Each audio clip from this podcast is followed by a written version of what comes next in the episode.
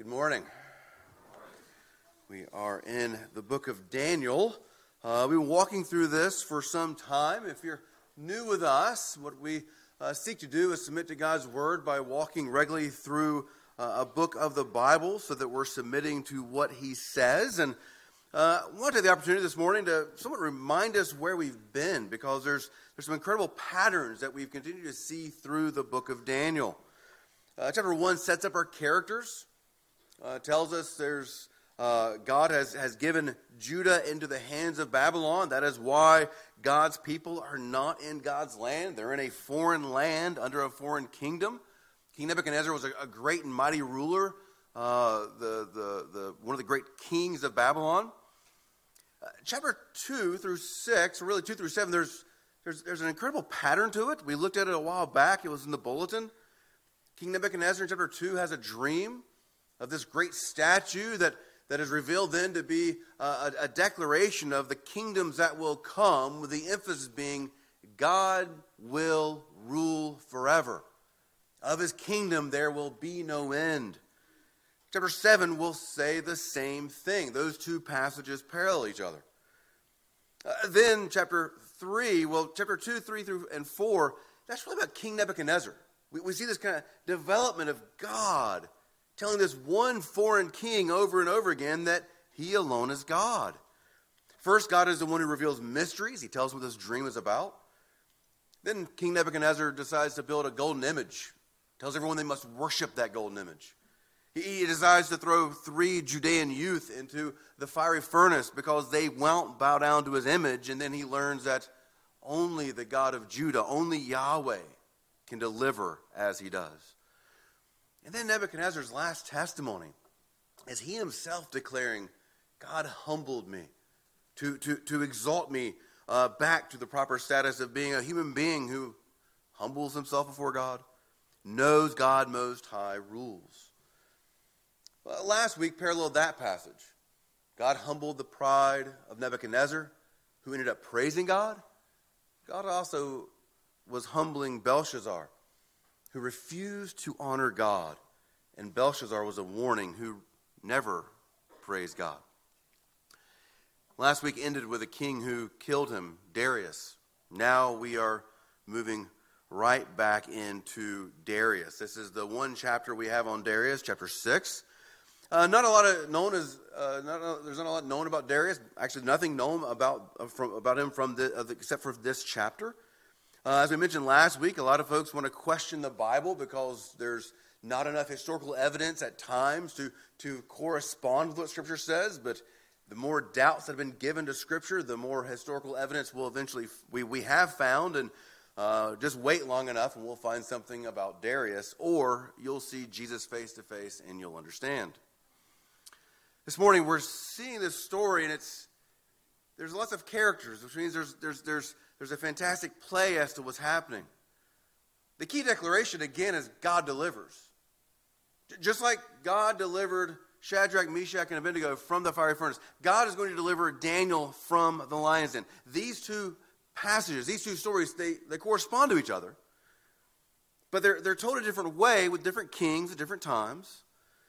God delivers. The living God delivers. Here, our one simple statement is God is able to deliver us from all dangers. God is able to deliver us from all dangers, those terrifying from outside, and those we create for ourselves. God is able to deliver us from all dangers, those terrifying from outside, and those we create for ourselves. Uh, I'm going to follow the, the, the sermon outline. We'll, we'll follow four movements in the story itself chapters 1 to 11, or verses 1 to 11, the king's decree. The king's decree. 12 to 18, the king's distress. The king's distress. 19 to 24, the king's deliverance. Deliverance. And finally, 25 to 28, the king's doxology. Decree, distress, deliverance, doxology. Uh, one to three really is just the setting. We are introduced. We now have King Darius. Uh, according to the statue we've already read about, the, the golden head has been cut off. Nebuchadnezzar's dead, that kingdom is ended. With Belshazzar, we now have the Persians and the Medes ruling. We, we have that, that silver uh, shoulder and arms uh, period of history now. And, and again, Darius, he's, uh, as, as the Persians and Medes have come in to rule, Darius, well, he's, he's the king who's ruling this particular uh, uh, nation that has been conquered by Cyrus. Uh, the way they ordered things was they would left the, the, the citizens in place to rule, but he would put his own king in place. And so Darius is ruling under Cyrus. And among all those who were in high officials, again, we see in verse 2 what we saw in chapter 1. Daniel was one of those uh, who, who was serving with him, and he became distinguished according to verse 3. So, so we have a, a significant setup. The nation, the tribe of Judah, they've been taken out of their promised land. They're in this other nation. Now they're under a different king. The Babylonians are conquered, and Daniel is being distinguished. Verse 4 is where we see the action pick up, the real tension of the story. The other high officials, they don't like that Daniel is distinguished above them, that Daniel might get a higher position of authority and privilege than them. Verse 4 Then the high officials and the satraps, satraps thought to find a ground for complaint against Daniel with regard to the kingdom. But they could find no ground for complaint or any fault because he was faithful and no error or fault was found in him. Now, th- this is significant. If you think about New Testament terminology, Daniel's above reproach. Those who are wanting to accuse him, wanting to take him down because of how he is being elevated in the, the, the, by the king, they, they want to take him down, but they, they're analyzing him, they're watching him, they're, they're, they're seeking to find something to accuse him with. But he, he's so faithful, there's, there's nothing. He's above reproach. There's, there's, there's, there's no error or fault. That doesn't mean he's sinless. It just means he's faithful and regular and pattern in the way he's living his life that's honoring to the king and honoring to the kingdom and well, we see verse 5 honoring to God. So these men said, We, we shall not find any ground or for complaint against Daniel unless we find it in connection with the law of his God. See, Daniel is faithful in the kingdom because he's faithful to God and God's law. We see here Daniel has, has positioned himself, and God has given him the favor to, to be uh, in a high position of authority and it's because he's faithful to God. Their, their plot is revealed. We can't find anything he's doing that's suspicious according to our laws, but we've, we got to pit him and his commitment to his God over against us and our commitment to our God. Now, it really is something if we just think about what's someone implied here, assumed. Daniel is so faithful to the law of his God that makes him a faithful citizen of Persia? elect exiles, we really got to meditate upon that? Yeah, yeah, there, there's going to be times where our government might actually impose laws that will restrict what we're supposed to do in a, as an explicit command of, of Christ. But, but here, the, the pattern would be as, as we seek to be faithful to God, we, we should be faithful citizens. Those are just looking for a reason to rebel. Well, that, that, that, that's not the Christian posture. That's not humility or honor. No, the, the, the beauty of what Daniel is described as is he's so faithful to the law of his God, he, he's found faultless in a foreign kingdom that worships other gods. Daniel is found faultless because he is faithful to God. Now, since they couldn't find anything wrong with him to accuse him based upon their own laws, they're, they're now going to try to find some way in which he's doing something according to the law of his God to trap him with. Six to nine reveals their plan. And as it's written, I don't know how this plan works. It's written in such a vanilla way. If this were a movie, it would have to be much more developed. They go to the king and just say, hey, make a rule that everyone who makes a petition has to make it only to you for 30 days. The appeal must be something of you're a new king, establish your authority, that no appeals made to anyone but you. But we, we have nothing about why this makes sense. We have, we have a very vanilla kind of description as to what's happening, but, but it works. King, make a decree, an, an irrevocable, an unchangeable decree, that anybody who makes a petition other than to you, they cannot petition another God, they cannot petition another authority. All petitions must come to you, King Darius, or they're thrown in the lion's den. And he signs that decree. Now, it's important. The king clearly hasn't calculated. I'm writing a law in the Persian laws that can't be changed, can't be revoked. That's repeated over and over again. That, that, that's going to go against the law of Daniel. That's going to put Daniel in harm. He, he hasn't calculated that. It, it, it's revealed to him later that's what's happening. But these, these other high officials, they're wanting to trap Daniel, and so they've really trapped Darius. They've convinced him to write in a rash command, to, to make a rash decision, to make a, a command. No one can make a petition other than to you.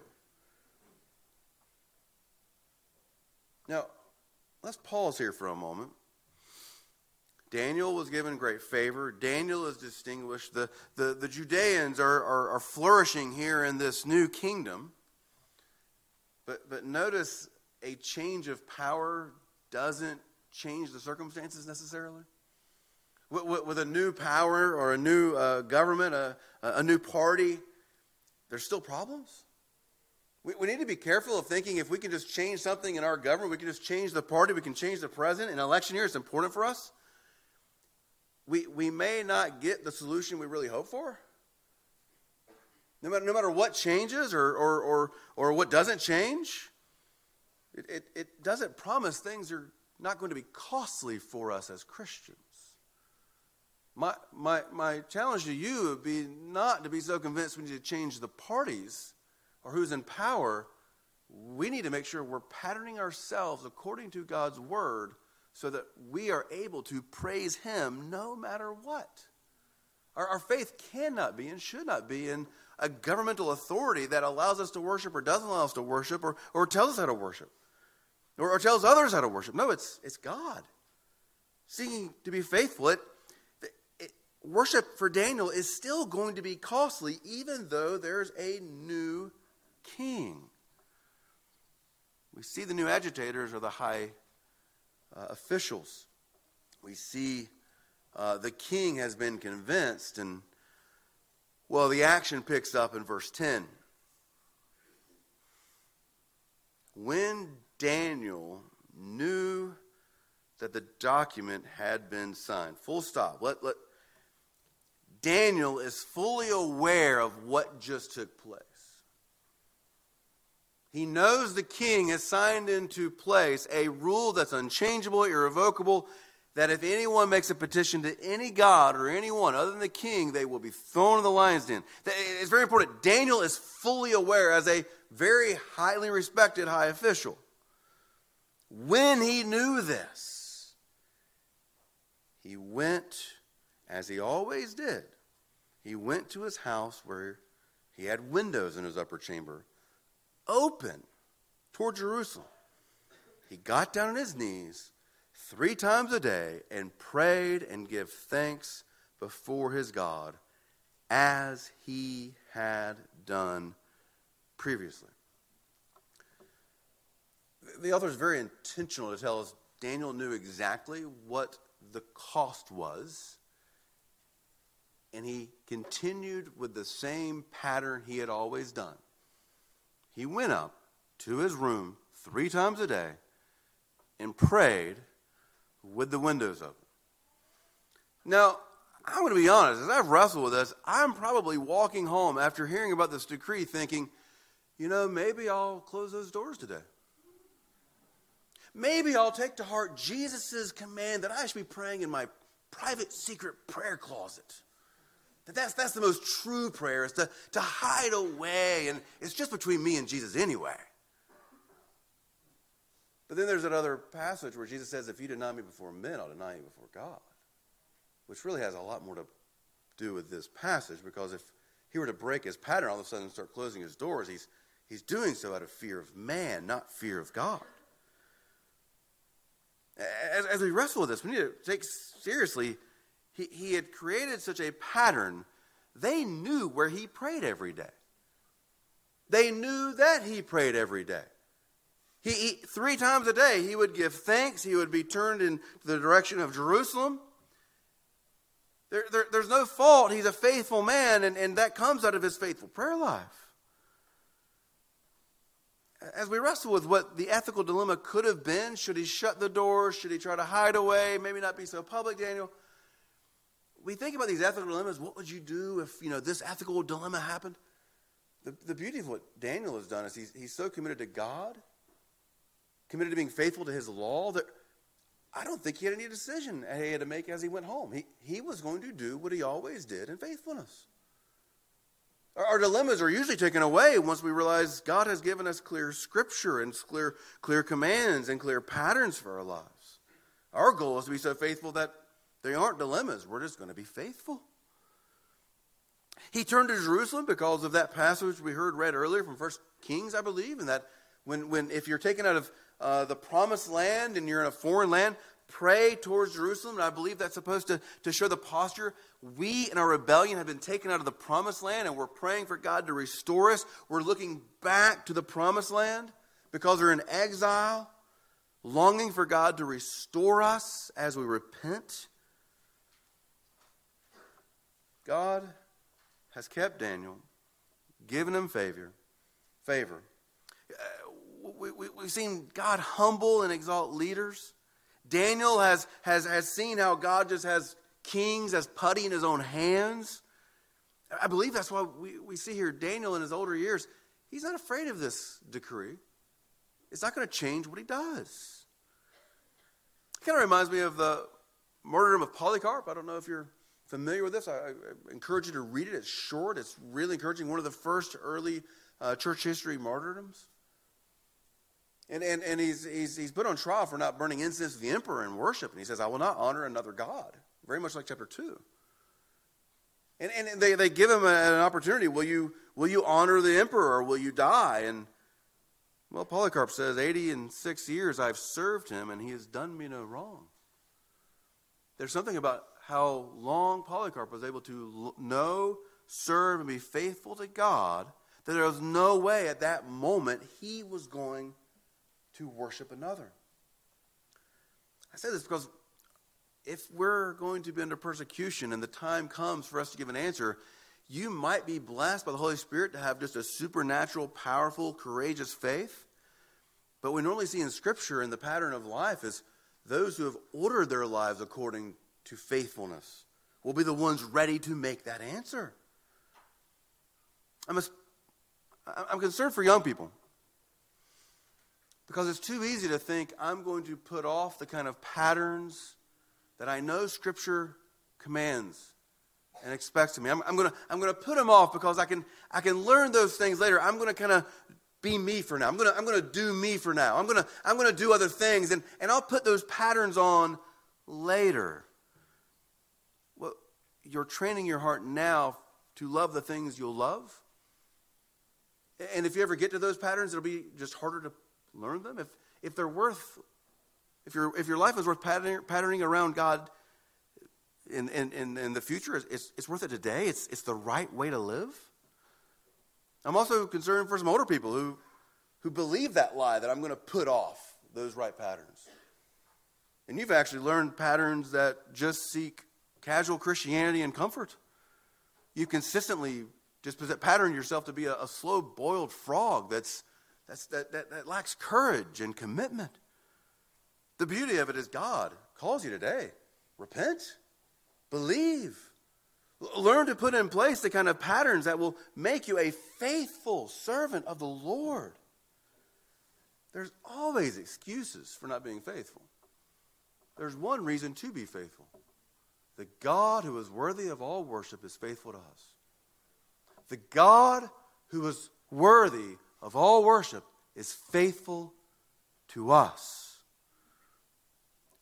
Here's what's good news or terrifying news you are getting better at what you practice. Are you practicing the godly patterns that develop godliness? Are you developing excuses and sin and sinful desires? You are getting better at what you practice. Daniel is demonstrated as somebody who has he's been doing this previously. He, he has a regular pattern of knowing God, seeking God, praying after things of God, and he's found faithful. Our second section, our second point the king's distress. And this is verse 11 to 18. And 11 to 13 shows a, a new scene. We, we now have these high officials. And, and if, you're, if you have a camera angle, you're thinking about a movie, you've got Daniel up there in his prayer chamber. You, you just have the camera really focused in on him bowing down before God in the direction of Jerusalem. You, you see the, the just the focus in on Daniel, and now all of a sudden you're going to back out and you're going to see these high officials deviously thinking, ah, there he is, we've got him. Right? They're watching him thinking, we've, we've caught him. He broke the decree that's irrevocable, unchangeable. We got him. The, the king is approached then, they, they, they assure him, King, you, you've written this law and it, it cannot be revoked, verse 12. We, we, told, we, we asked you to write this law, you wrote it, it can't be changed. And then verse 13, then they answered and said before the king, Daniel, who was one of the exiles from Judah, he pays no attention to you, O king or the injunction you have signed, but makes this petition three times a day. So they didn't go straight away, I think. I think they went and they, they waited for him to, to pray. They, they came with the, the proof. They've, they've made the accusation. They have all the witnesses. And they even made it personal. King, they, he pays no attention to you. That, that's how they've tried to assign his sin according to his law. They've got him. The law that can't be changed Daniel's broken it. They've brought that broken law to the king. Now, what will he do? 14 to 18, I want you to see how much is focused now on King Darius. Then the king, when he heard these words, he was much distressed and set his mind to deliver Daniel and he labored till the sun went down to rescue him. Now, now this is the twist in the plot. This great king, this great ruler, he just signed a decree. Now it's unchangeable. He has used his authority to create a, a rule. You cannot change the law. And everything up to this point has just been straightforward storytelling, very, very economic in the way our, our author has been using words. But notice we start to get some emotion. The king is distressed. You're starting to feel how he feels. You're, you're starting to, to, to get pulled into the, the king's problem.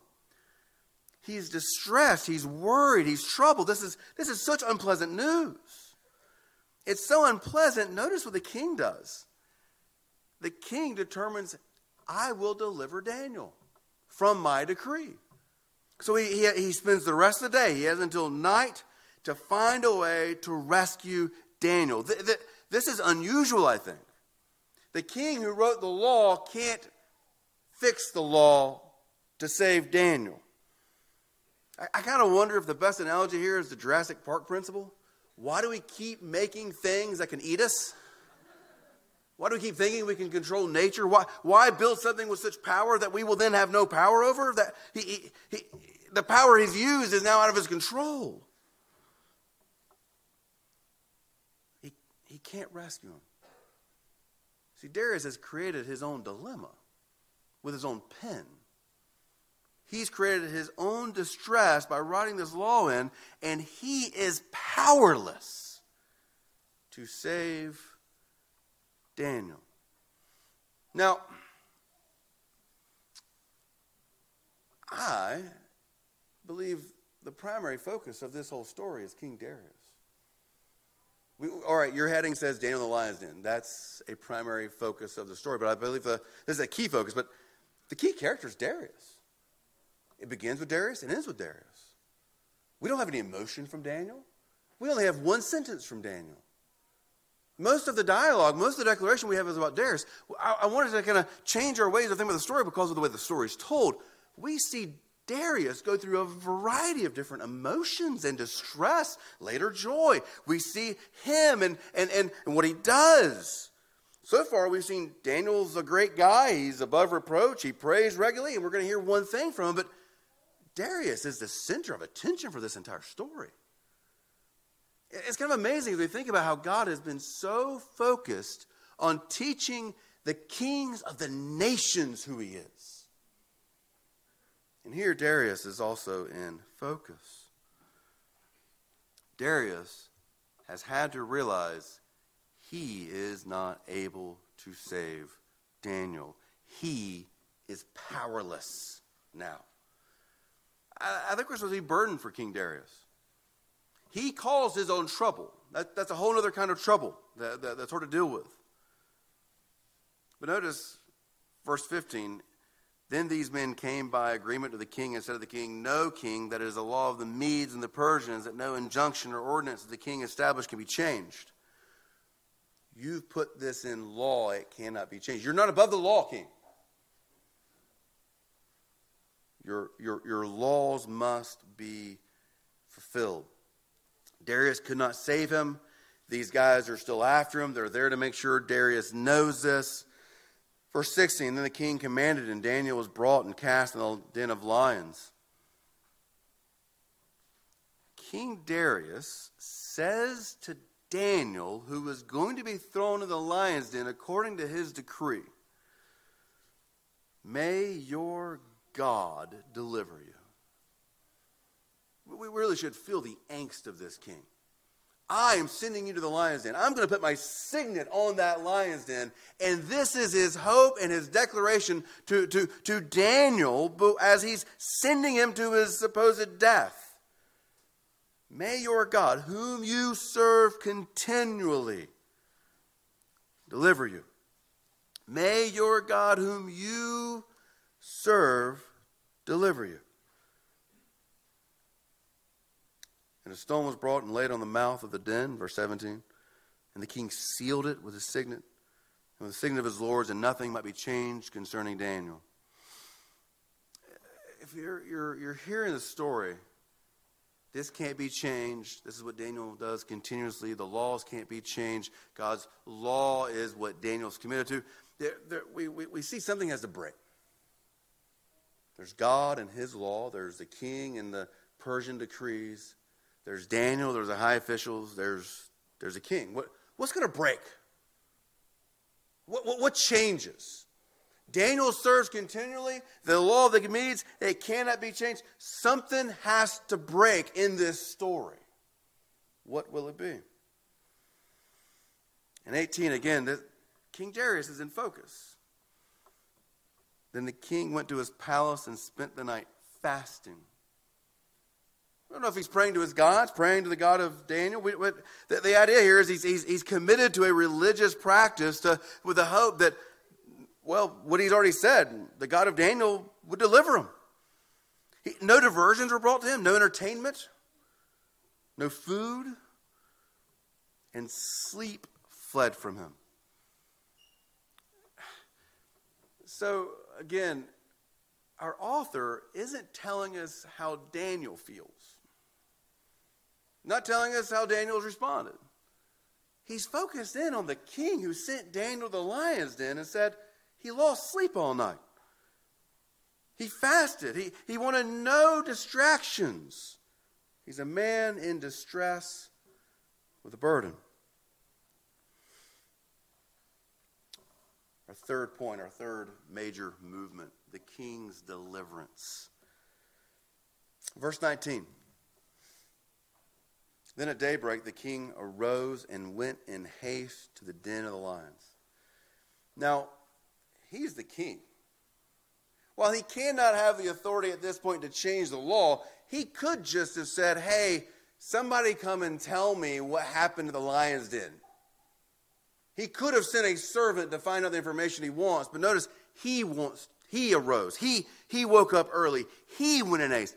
He must see it. He is committed and is in distress over Daniel and what is taking place.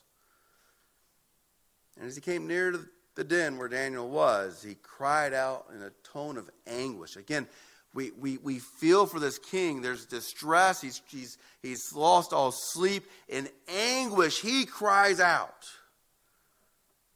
O Daniel, servant of the living God, has your God, whom you serve continually, been able to deliver you from the lion's den? This, this is the climax of the story. This is a high point of tension. Will his distress be relieved because of Daniel's deliverance, or will his distress go on because, according to the law he wrote in, his own decree, Daniel's dead? Notice how he speaks of Daniel. You are the servant of the living God. That, that is not as if God was alive or not alive. It's the true God, not, not a false God of a, an image, a dead substance. Uh, they're, they're the active God, the true God.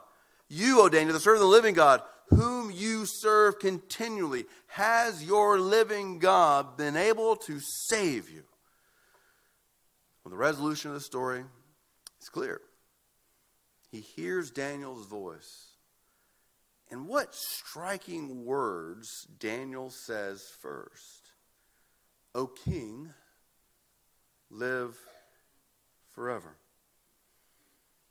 O king, live forever. We've seen this phrase throughout Daniel, and it seems to be a phrase that's regularly declared as a way of showing honor to the king, respect. Now, could Daniel have said, Yeah, no thanks to you? Could have. It'd have been a true statement, but it wouldn't have been a godly statement. Right? It's pretty amazing the honor Daniel is showing to the king who put him in the den, who's saying, Have you been delivered from the problem I created for you? Has your God been better than me? Again, Darius needs delivered from the problem he's created. The problem being, Daniel needs delivered from his lions. Has your God been able to deliver you when I could not. O King, live forever. Daniel has learned over and over again, as we've seen God teach the kings before him, God Most High rules over the kingdoms of men. He's not afraid. He trusts God. He, he knows King Darius is under God, and that's why he, I believe that's why he doesn't uh, renounce him or, or, or, speak foolishly of him or, or, or speak disrespectful of him or, or play the victim game here. Daniel knows God Most High rules. Daniel's a testimony of how to honor the king. Oh, oh, oh, king, live forever. And then he assures him, My God sent his angel and shut the lions' mouths, and they have not harmed me. Now, I love, I can't wait to know what this actually looked like. Did the angels come and just like close their mouths?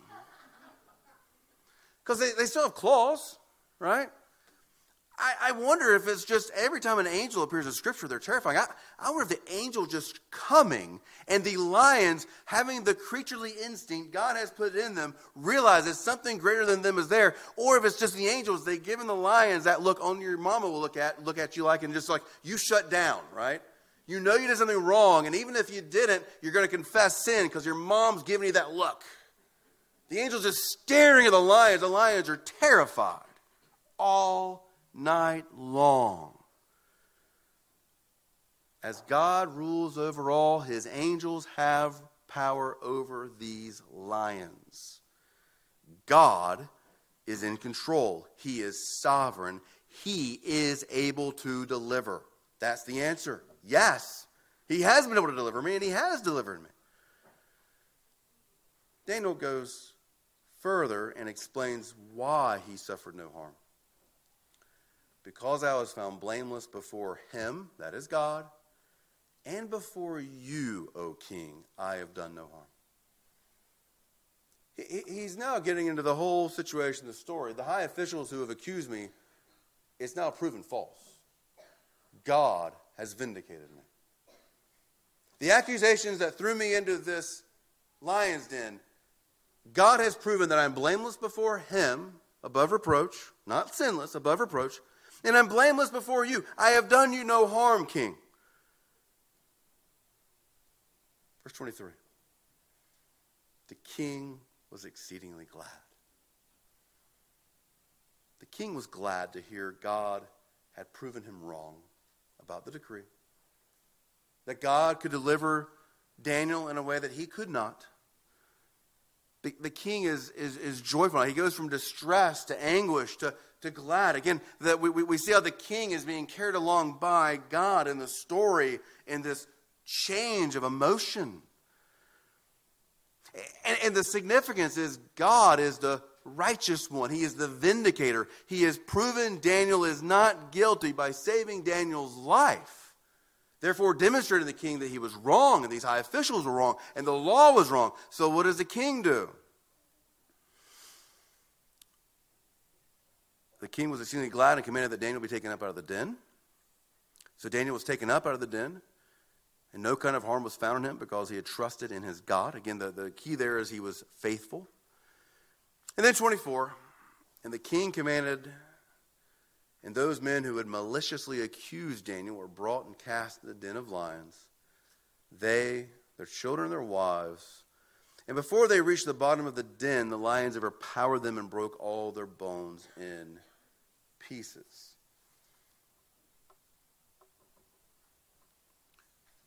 there's been a change. God did not change. God's law did not change. By God's grace, Daniel did not change. The king has been changed. Now that irrevocable, unchangeable law of Persians, it's been changed. Because Daniel has been saved by the power of God, and now because of that, he's changed his ruling, and now the guys who accused Daniel and, and, and insisted he write the law, they're thrown into the lion's den because Daniel was unharmed. Now, verse 24 might seem harsh because it is. All right, we, we, the guys who did this, them getting thrown in, that's, that's kind of eye for eye justice. Their wives, their children, we might have a difficult time wrestling with this. I, I believe this probably functions the way that a, the headship of this culture would, would work, but uh, I, as we wrestle with is this harsh, is this beyond justice? Women, children, that, that, that, that seems unfamiliar in a way that, that, that, that, that, that hurts. But I, I just want to make sure we understand where we're at in the story. We are supposed to rejoice right now because God has proven himself the deliverer and the vindicator. Justice has happened at some level. We're supposed to rejoice the king has been changed and has changed who is worthy of punishment. Our final point the king's doxology. God has delivered Daniel from the lion's mouth, from the lion's den. God has delivered Darius from his own decree. God has brought about a great change. And so we see Darius do what kings have done before him praise God. Then the king Darius wrote to all peoples, nations, and languages that dwell in all the earth Peace be multiplied to you.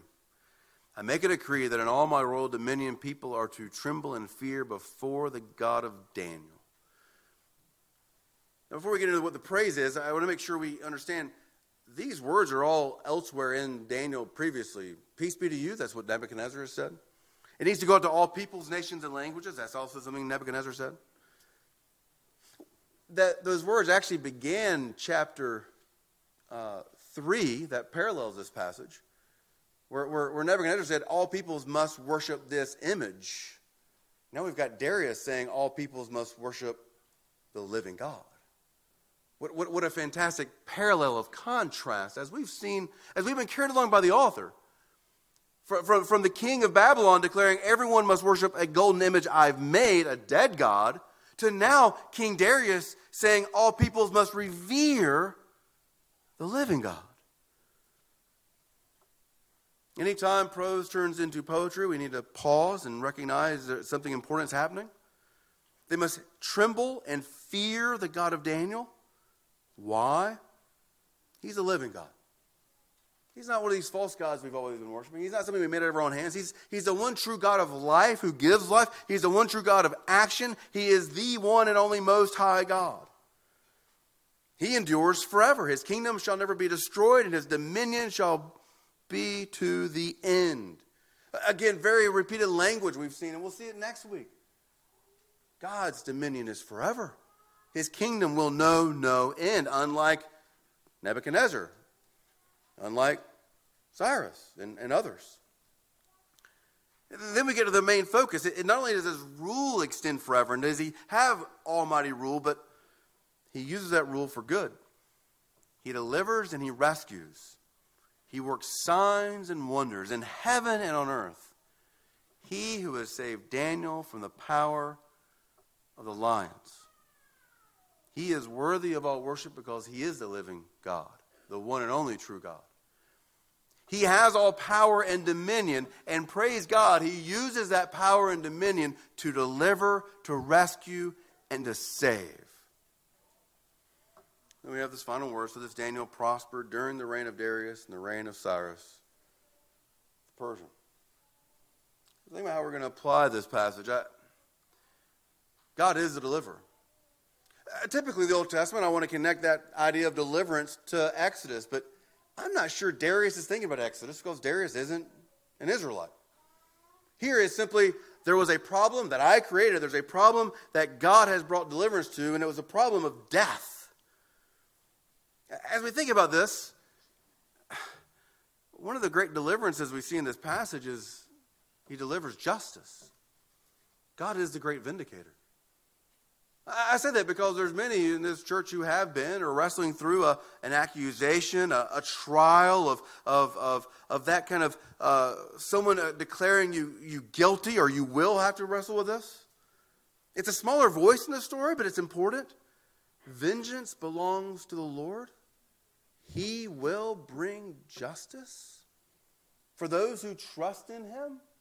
For, for those who are truly blameless in Him, He will bring justice.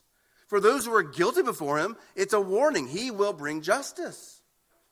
But God delivers justice.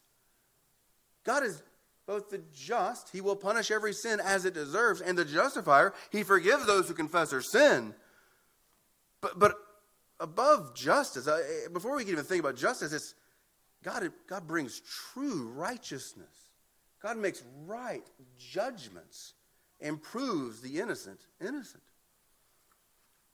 Now, regarding the deliverance of salvation, these lines were nothing. God looks down, sees his faithful servant in trouble. I'll just say an angel. Angel just look at the lions. They just bow down like little kittens. No problem. But our real problem is something that angels can't solve. See, our, our real need for deliverance is from our sin against God Himself. Our, our real problem is against Satan, an angel himself. Our real problem is against death. Only the God of life can solve these problems, and God Himself came down to save us. God the Father sent his Son not to just stare danger down, but to, to become like us and to actually experience all those dangers and to suffer for our sin. Christ dying on the cross was God himself coming to deliver us by becoming like us in every way. To take on the punishment of sin we deserve so that as the righteous God who delivers justice, he's just and that sin is punished in Jesus Christ on the cross. And we're still declared uh, forgiven and righteous because we believe in him who took that penalty for us. Jesus doesn't come and shut lions' mouth, he shuts up our accuser, Satan. Here's why Satan is so powerful over us what he says is true. He accuses us of sins we've committed, true sins against God and his law, and God himself shuts him up by declaring those are no longer sins of guilt because I have paid the penalty in full. If you're not a believer this morning, that, that, that, that's what you need to believe. There's a sin problem you cannot fix. It's a sin problem you've caused on your own. You've rebelled against God. You've, you've made the kind of mistakes and decisions that have led a life of rebellion against God. Only God can save you from your sin against God. You might be somebody here who relates to Darius and that just some foolish decisions that have led to some foolish conse- or some really dangerous consequences, and that I really feel for Darius. He's a villain at some level, but he also ends up with the praise of God, and that's who really is focused in on from going from, from distress to joyful. He made some decisions that he then regretted every way. I think we can all can relate as to how we can get ourselves in such trouble, cause ourselves such pain and agony. And, and, and, and the, the beauty of it is God helps us even unwind and untangle the sins that we cause in our own lives. If you think you're, you're, you're, in a place where you're like Darius, you're just, you're wound up, you're tied up, you're bound up, you don't know what to do, you cannot save yourself. You need help. And God Almighty can help you. The Holy Spirit lives inside of you to untie those knots, to point you to the forgiveness of Jesus Christ. If you're a believer, you, you, you can ask God to help you get out of the distress that you keep trying to deliver yourself from you're not going to be able to do that. The last thing I want to see is how we really should want to relate to Daniel, or rather, we should want to relate to God like Daniel. You, you just don't all of a sudden become a Daniel. He's, he's in his 70s, 80s at this point. He's an old man who set out a life of patterned obedience. And, and that's why there's no protest. That's why there's no kicking back against uh, the king, he, he, he trusts God. We, we should want to have a life that's so ordered around a love for God and, and a love for his word that, that we would have the kind of patterns that Daniel has. Again, the, the simple verse 10 just tells us everything that's great about Daniel, and it's that he's, he knows a God who's faithful, and he's faithful to him. I want to give you some, some, some practical points that you can practice. What are your priorities? Notice Daniel does not change his priorities with a change of a law or a change of a king or a change of a threat. Priorities lead to what we practice. Are, are, we truly committed to knowing God and making Him known? If you want know what your priorities are, where do you spend your money? Where do you spend your time? So, first, what, what, what are my priorities? Am I, am I seeking to know and live under the cross? Am I seeking to, to know Christ crucified? Am I, am I seeking to, to live in his resurrected life? That should be your priority, believer. Are you praying regularly? Again, that, that's the key. That, that, that is what, that's what, that, for, for prayer for the Christian is like life for us, or breath, breathing for us. Secondly, I ask, what are your patterns? Because that actually shows you your priorities. What is it that you put in pen on your calendar that you refuse to miss? And what is it that you will use regularly as an excuse to miss what's right and good for God? How, how quick and easy is it for you to just miss something that is related to a Bible study, a prayer group, fellowship? We got priorities, we got patterns. Where's your presence? 2 Samuel 11 is one of the most devastating chapters in all Scripture. That great king who is a man after God's own heart. It's where he sleeps with Bathsheba and murders her husband. You know how it starts? At the time of year when kings go out to war, David stayed home. Very important that you are where you're supposed to be. Where are you in your presence? Are, are you with the things of God and with the people of God and in the presence of God? Or are you putting yourself in foolish places where you will make foolish decisions? We, we, we, are supposed to be where we've committed to be. We are supposed to be in the presence of God with His people under His word. That is how we are protected from the foolishness that will ruin our lives and others' lives. And third, and they're, they're supposed to get punchier as we go along, are you punctual?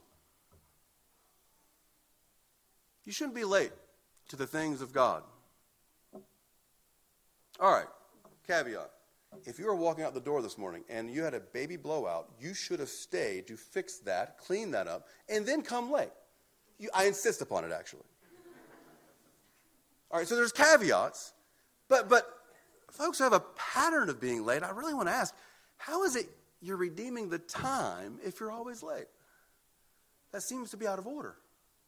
I think it's hard to always be late and, and, and practice redeeming the time.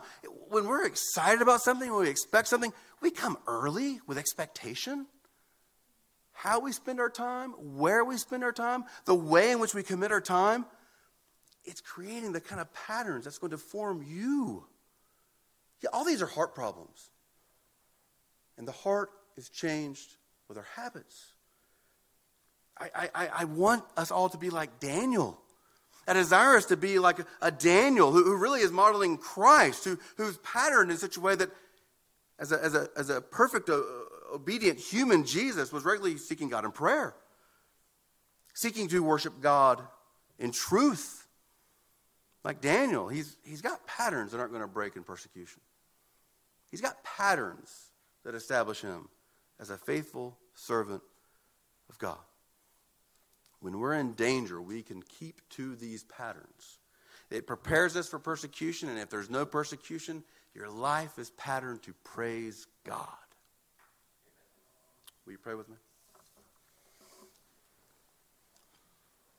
Father, we thank you for how gracious you are to save us from the sins that we have committed even from the knots we create with our own foolish decisions and our rash vows and what is our casual way of being lazy.